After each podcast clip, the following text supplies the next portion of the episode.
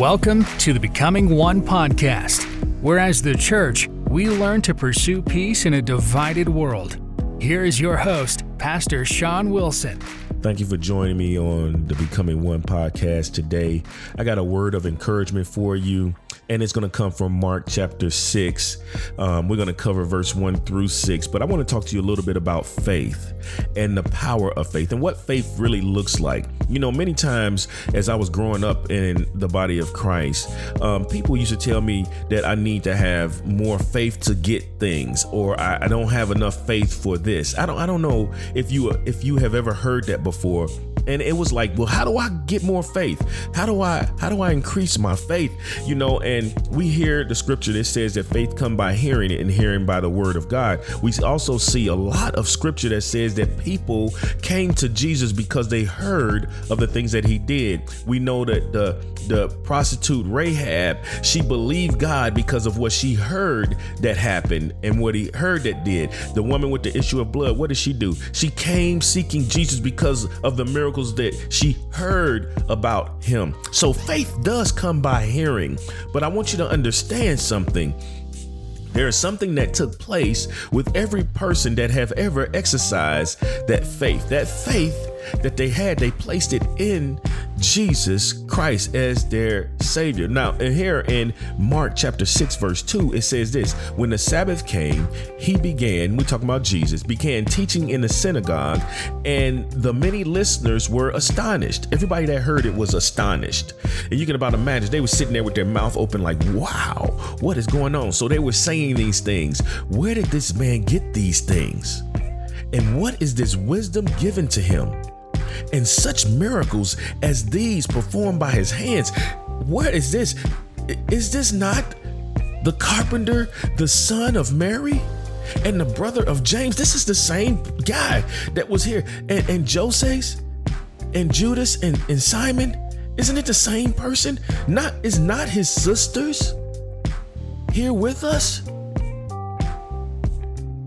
Nah, and they took offense at him.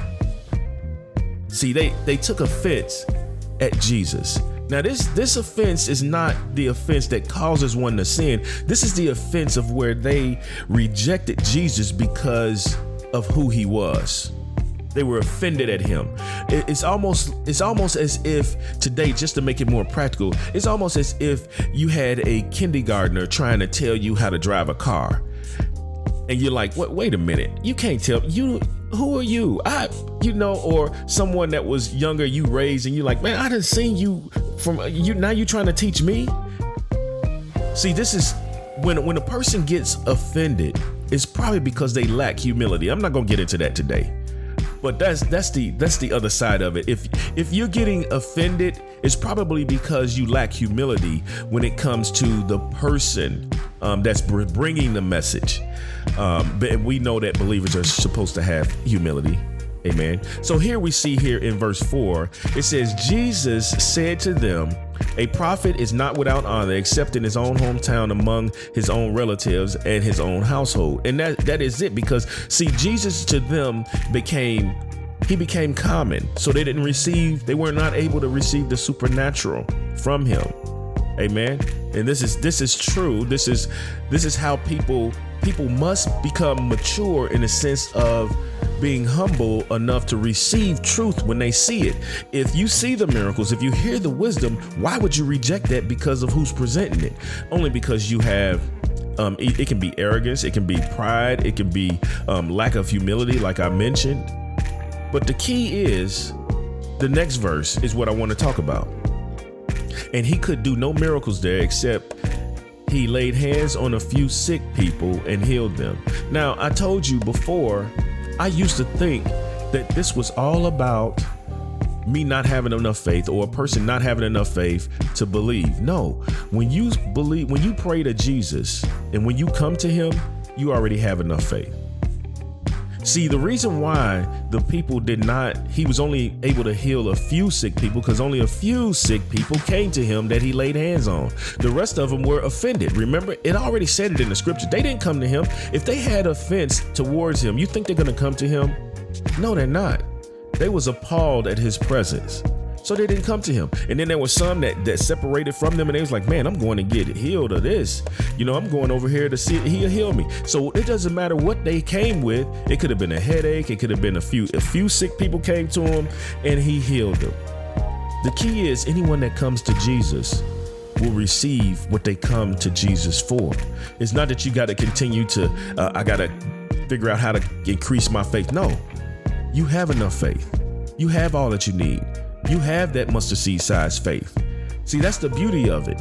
And it says in here, in the next verse, he says, and and he wondered at their unbelief. What is the unbelief? They didn't have faith in Christ. They they tasted of the wisdom, they seen the miracles, but they didn't place their faith in Jesus as the Savior. They didn't accept him in that sense. They didn't honor him as such. Just like the the, the ten lepers, it's no different. All of them received the they received healing at that point. They all asked for it from Jesus, but only one acknowledged him as being the Savior. So let me let me point this out too. Just because a person received a miracle doesn't mean that they got saved. Just because a person received healing doesn't mean that they got saved, according to the scriptures because the miracles are supposed to point you to Christ. What you do after God does all of His goodness, His goodness is to draw you to Him. If you take His goodness and you keep walking, you haven't received Him. See, many people go to the well and get the water, but they haven't really received. You got to receive it. You have to believe in Jesus as Lord. Your faith must be in Christ. And our faith must be in Christ for righteousness, because that's the only righteousness that'll bring us or reconcile us to the Father. So it's just that's what I want to talk to you today. I just wanted to share that short message to encourage you and to reassure you that you have the faith. You have all the faith that you need. If you're praying to Christ, you're praying to the Lord, and you're asking in the name of Jesus, then guess what? You have the, all the faith that you need. When you come to the throne and you ask for forgiveness, you have all the faith that you need. When you have your faith in the Lord, just be patient. God will not withhold any good thing from us, right? So if we don't have it, maybe it's something we don't need.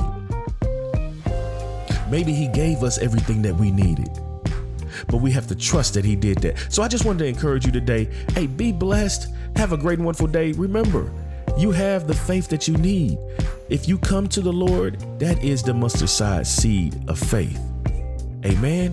When you acknowledge Him as Lord and Savior, that is the mustard size seed of faith. And, brothers and sisters, that faith can move mountains. Thank you for joining us today on the Becoming One podcast. We request that you please like, share, and subscribe to our station, YouTube channel, and Facebook page.